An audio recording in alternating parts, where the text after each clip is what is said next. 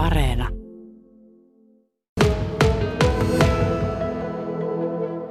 Puhelimessa on nyt Kansanradio runonlaulajien maa dokumenttielokuva ohjaaja Virpi Suutari. Virpi, kerrohan vähän tästä, että mistä lähti ajatus tehdä Kansanradiosta elokuva dokkari, koska Kansanradiohan on joka sunnuntainen suosikki monelle ihmisille, mutta miten sitten se taipuu elokuvaksi? Ilmeisesti Lappi liittyy jotenkin tähän syntytarinaan ajatuksesta. Joo, tavallaan voisi ajatella, että hullun hommaa lähtee tekemään elokuvaa radio-ohjelmasta, että miten se, se niin kuin tapahtuu. Mutta tämä idea syntyi jo 15 vuotta sitten, kun oltiin perheen kanssa tuolla Pohjois-Norjassa ja Lapissa, ja tota, tultiin sitten alaspäin sieltä kohti etelää ja kuunneltiin kansanradioa ja puolison kanssa sitä, sitä siinä hihiteltiin ja taivasteltiin ja, ja tota, vakavoiduttiinkin välillä sen äärelle ja, ja tota, siinä sitten syntyi idea, että olisipa hauska tehdä joskus kansanradion pohjalta pieni elokuva. Ja sitten se aina siirtyi muiden hankkeiden tieltä, mutta sitten kesällä 20, viime, viime kesänä siis, tai voiko se puhua jo toissa kesänä, niin oli vähän se tilanne, kun tuli tämä lockdown ja, ja tota, korona-ankeus iski päälle, että mitä, mitä ihmettä tässä nyt keksisi. Ja sitten mä muistin, että mulla on pöytälaatikossa tämä vanha idea ja ja sain sitten nopeasti Ylen innostumaan siitä ja, ja tota Avekin ja ne, ne sitten lähti rahoittamaan sitä. Ja, ja niin me sitten päädyttiin tekemään tämmöinen road trip ympäri Suomea, että pari tuhatta kilometriä ajelin kuvaajan ja puolison kanssa ja sitten mulla oli Lapissa vielä sitten ekstra kuvaaja. Suomi on pitkä maa, niin ei ihan yhdellä porukalla selvitty siitä kuvauksesta.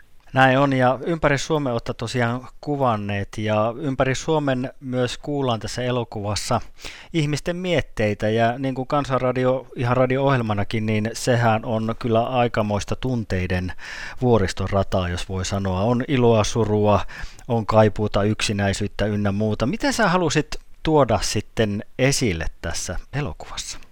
No tota, mä oon tosiaan aina, aina jotenkin rakastanut tota ohjelmaa. Ja, ja tietenkin ne sisällöt on, on niin kuin kiinnostavia ja hauskoja, mutta mä oon kiinnostanut ennen kaikkea se kieli se, se tota, kielitieteellinen aspekti, jos näin hienosti voisi sanoa, että et tota, suomen kieli kaikessa rikkaudessaan ja poljennossaan, koska sinnehän soittaa ihmiset hyvin eri puolilta. Ja tota, se, se on minusta siinä niin kuin mahtava juttu. Mä enemmän ehkä kuin se sisältö, niin minua kiinnosti se, että missä tunnetilassa, millä nuotilla, äänenpainoilla ihmiset sen oman asiansa täräyttää maailmalle. Ja, te, ja me ollaan paljon puhuttu kotona tästä, kun puoliso on näyttelijä, niin hän on muun muassa tuolla teatterikoulussa oppilaita kehottanut kuuntelemaan kansanradioa just sen takia, että he oppisivat ja ymmärtäisivät, miten Suomessa puhutaan eri puolilla maata. Että, että tota, tämä on minusta semmoinen niin tosi kiinnostava juttu. Mutta sitten kun minun on pakko myöntää, kun kansanradiossahan paljon päivitellään, taivastellaan, ollaan vihaisia, ollaan erilaisissa tunnetiloissa, välillä ihastellaan elämää, että ne kaikki, kaikki tunteet on hirveän tuttuja itsellekin. Et itse, itsekin on tämmöinen taivastelija ja päivittelijä ja tota, ehkä tämä on eräänlainen oma kuva myös tämä elokuva. Hmm.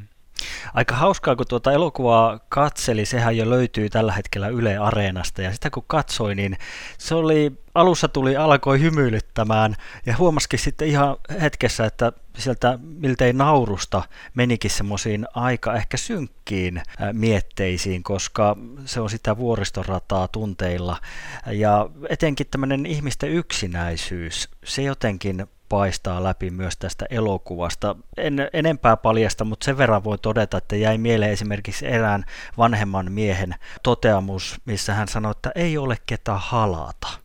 Sä Virpi oot käynyt mm. aika paljon materiaalia nyt läpi tätä elokuvaa varten, niin minkälainen kuva sulla jäi sitten, että kuinka iso osa suomalaisten elämää tämä yksinäisyys on? Mä luulen, että se on ihan järkyttävän iso osa, siis sellainen yksinäisyys, jota ei ole itse valinnut ja kyllä Kansanradion soittajissa on paljon ihmisiä, jotka kokee olevansa jollain tavalla katvealueella, että he eivät tule niin kuin nähdyksi ja kuulluksi ensinnäkään tässä yhteiskunnassa, mutta sitten siellä pohjalla on myös semmoista niin kuin aika, aika tota syvää yksinäisyyttä myös. Ja se on kyllä, kyllä niin kuin surumielinen ää, asia, joka, joka tuosta materiaalista heijastuu ja, ja löytyy ja, ja sitä mä oon vähän sitten tuossa elokuvassakin käsitellyt ja niin kuin sanoit, että tuossa lyhyt elokuvassa on eräänlainen tunteiden kirjo, että, että nuori polvihan helposti ajattelee kansanradioa aika lailla niin kuin camp-huumorin kautta, mutta se ei ole ollenkaan musta se totuus. Siellä on toki siis sellaisia, koska sehän on tosikoille ja veitikoille, että sen on tarkoitus olla myös hauska, mutta siellä on myös niin kuin sellainen varjoisampi puoli aika vahvasti läsnä. Ja, ja tota, mä toivon, että mä oon tähän elokuvaan saanut tämän kirjon esiin, koska, koska sitä, sitä mä niin kuin halusin, koska minusta siellä on myös hyvin paljon semmoisia runollisia aineksia ää, ihmisten niin kuin puheessa. Ja toki siellä on myöskin ihmiset, hän ihan lausuu siellä runoja ja laulaa ja, ja ilmaisee itseään niin kuin monin eri, eri keinoin. Mutta että tämä hauskuus ja runollisuus toivottavasti lyö kättä tässä elokuvassa ja teoksessa. Tuossa kun aikaisemmin jo puhuttiin, että vähän se ajatus lähti sieltä Lapin reissusta, kun kävit perheesi kanssa ajelemassa 15 vuotta sitten Lapissa, niin keksit tämän elokuvan idean. Ja onhan siellä vähän muutakin Lappia tässä elokuvassa. Siellä nähdään muun muassa Pelkosen niemen porot. Melkein, no ei ehkä pääosista voi puhua, mutta kovasti porot on läsnä.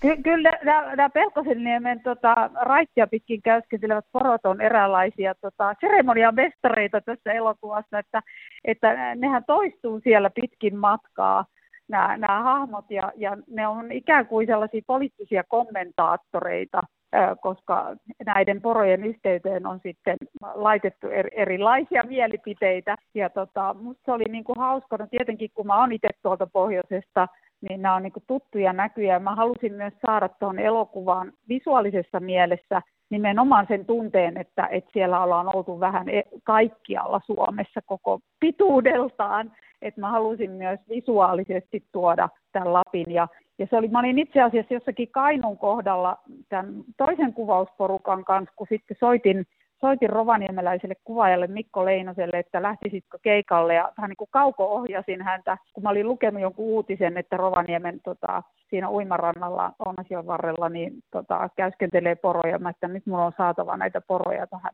tähän leffaan. Ja tota, sitten Leinosen Mikko lähti sitten sinne kohti Pelkosen niemeen ja, ja kuvasi sitten muutakin, muutakin tota materiaalia siitä reissulta, mutta nämä porot erityisesti sitten päätyi tähän elokuvaan.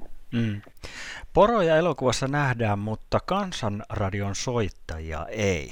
Tämä on ilmeisesti ollut ihan tietoinen valinta, että et halua kamera eteen näitä soittajien kasvoja, vaan ihan heidän äänellä mennään eteenpäin. No se on se, on niin se radion lumo, että me kuvitellaan nämä ihmiset me saadaan kuvitella ne ihan minkälaisiksi vaan omassa mielessämme sen äänen perusteella ja, ja tota äänen painojen perusteella. Että me kyllä tavattiin sit muutamia näitä soittajia ja vähän kuvattiinkin, mutta sitten leikkauspöydässä viimeistään todettiin, että, että melkein parempi mennä ilman. Että siellä on ihan muutamissa kohtauksissa vilahtelee vähän ihmisiä, mutta enemmän tämä perustuu niinku sellaisiin maalauksellisiin suomikuviin.